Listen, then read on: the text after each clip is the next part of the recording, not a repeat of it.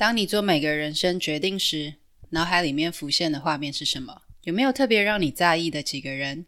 是你会事先模拟他们对于你的决定的反应？这些人可能是你的高中好友、工作上的竞争对手、兄弟姐妹，或者是父母。你会以他们的反应来作为你要不要真的做这件事的指标。这种内在小圈圈，如影随形的跟着我们好久好久，仿佛我们的人生是一出剧，而台下坐着好多观众，我们为他们表演，却忘了自己才是最该在意故事发展的观众。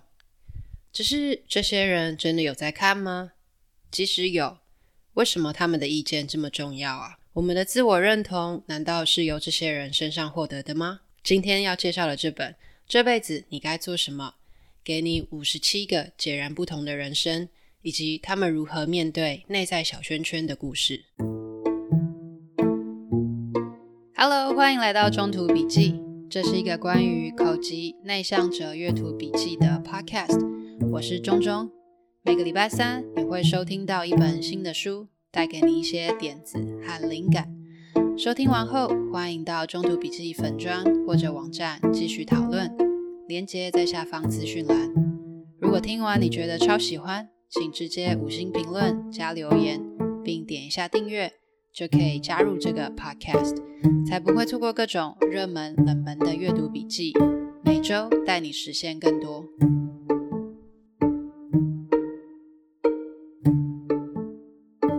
作者 Paul Brunson 是一位作家，他从史丹福大学经济系毕业后，一度投入金融界，虽然领着高薪，却仍然热爱写作。后来转职成为作家。我认为这本书访谈了这么多人，问了这么多关于人生抉择的问题，其实也是作者在为自己找答案的心路历程。作者访谈了超过九百位人物，精心挑选出其中的五十七位，集结成册。他将这五十七个故事依照一些大方向分类，从性别、年龄、生长环境、原生家庭、专长、志趣、地域等不同的人物中，提取共同的生命主题，分别是求好心切、阶级、如何面对诱惑及渴望、面对难题、生涯直至、安身立命，还有心灵的归属。第一个，他想要谈的是，面对家人的期待，是配合还是忠于自我呢？有的人物主题是家庭，描写家庭因素对于他们找到自己人生道路的影响，像是被形容为中了乐透的中国移民第二代江琪，并不打算跟随父亲的意志成为医生，反而成为高中老师。在家长和同学对他的信任和依赖中得到极大的满足感，也有银行家为了多点时间跟儿子相处而成为卡车司机，因为他知道只要将车开到目的地，交回钥匙的那一刻，直到下次上路前，都可以全心全意专注在儿子身上。另一个议题则是回到现实，回归平凡，却很快乐。你还记得星光大道吗？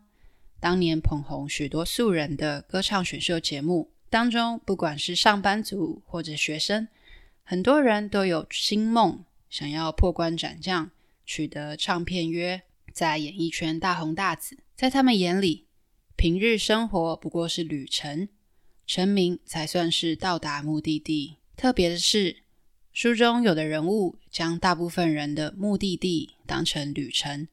头也不回的离开，并且过得幸福快乐。譬如 Wendy，Wendy 因为高挑又纤细的身材，意外被相中，成为模特儿，过着许多人羡慕的生活。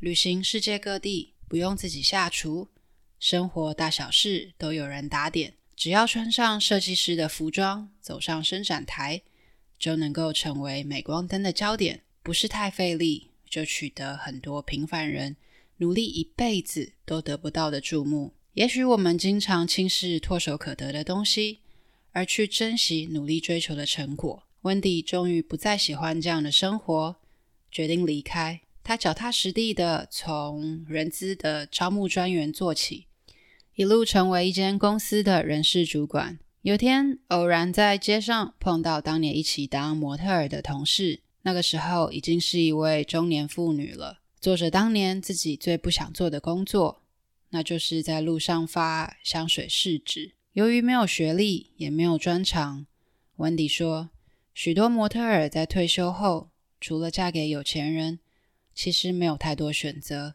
她非常热爱自己的生活，觉得终于不再飘着了。还有另一个。历程是人生的渴望，可以不只有一个。即使超过六十岁，依然可以上路。书中有几位人物的主题是面对诱惑和渴望。明知道自己的梦想是开玩具店、经营有机农场，却愿意将梦想锁在箱子里去赚钱，期待自己哪天回来打开它。也有从年轻时就怀抱着拯救贫穷、研究先天疾病梦想的母亲。却一路养育了五个孩子，直到六十岁才有机会逐梦，也毫不后悔，说明了人生可以不只有一个目的地，只要确定自己人在路上就好了。另外一个蛮有趣的观点是，作者也谈了，究竟是我们选择环境，还是环境造就了我们的选择呢？作者在几篇访谈中描写人在身处不同环境时所做的决策也大不相同。比如刚毕业就只身前往香港挑战分会长的 Alan，在充满竞争、活力、多样化的国际环境中如鱼得水。如果当初毕业后就留在加拿大，职场际遇将大不同。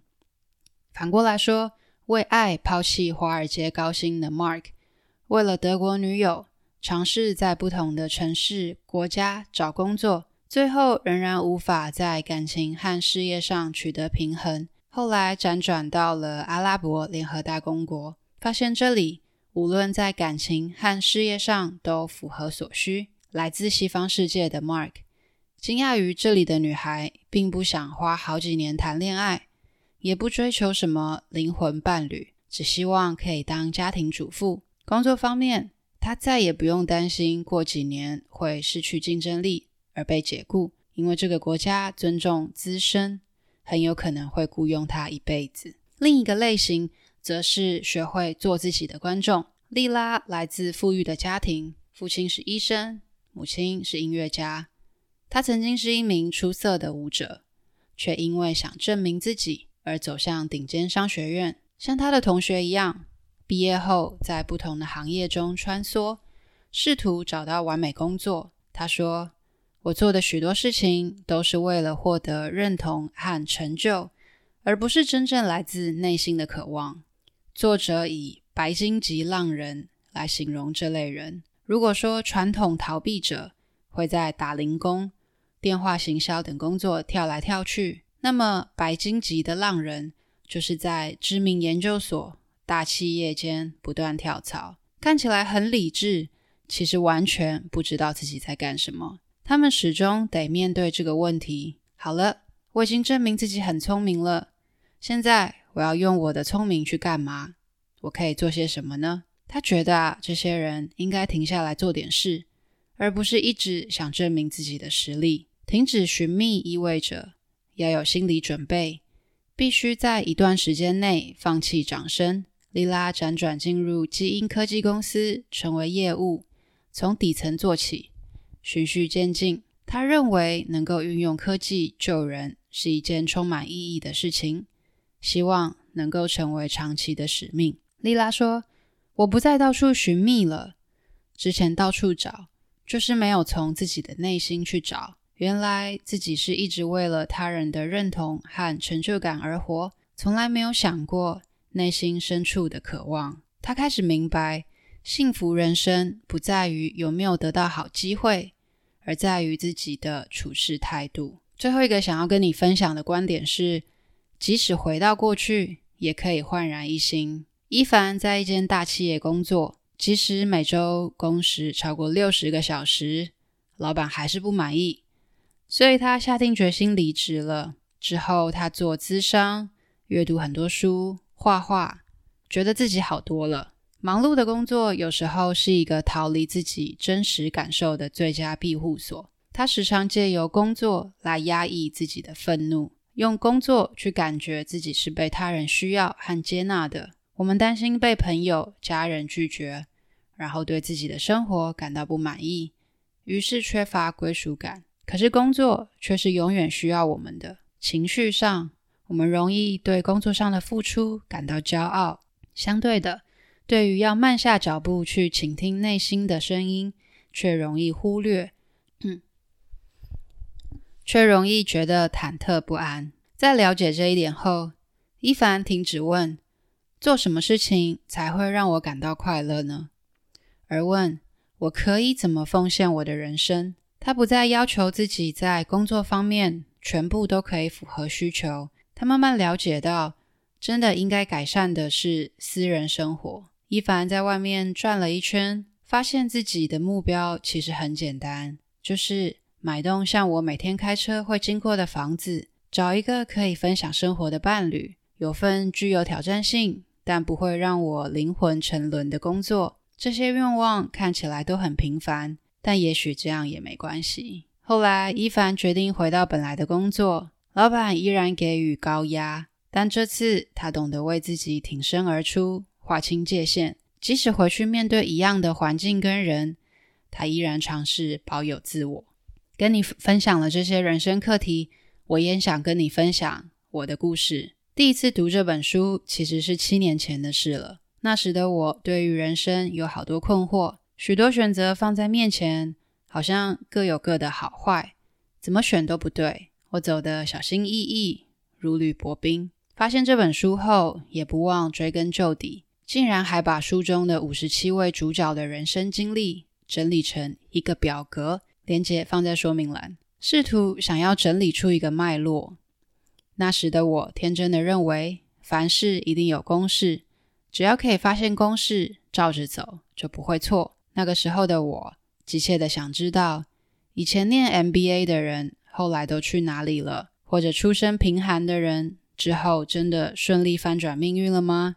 其实这些在书中也没有标准答案，因为有投资银行家后来去当卡车司机，也有投资银行家一路做到退休。无论这些人的财富或者社会头衔如何变化，都是真切的生命历程。几年后，我终于明白。人处在社会当中，有太多的变因，不像物理或者化学理论可以控制变因，反复验证，所以当然也没有什么公式可言。更仔细的说，一个人可能在财富方面成功，但不代表在经营伴侣关系上也成功，而现在成功，也不表示将来也成功。另外啊，还别忘了，每个人对于成功的定义不一样。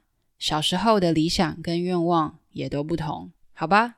就算你神奇的找到了公式，复制了一个跟自己心目中的偶像一模一样的人生，就从此过着幸福快乐的日子吗？我相信不会了，因为即使是偶像，也会有自己的人生课题。七年后的我重读这本书，明白人生根本没有标准答案，于是我像看电影、读小说一样。允许自己沉浸在一个一个人生故事当中。至于当年的疑惑，这辈子你该做什么？得到答案了吗？当年的我绝对想不到，现在的答案是这样的。我想要陪伴爱的人，也被陪伴。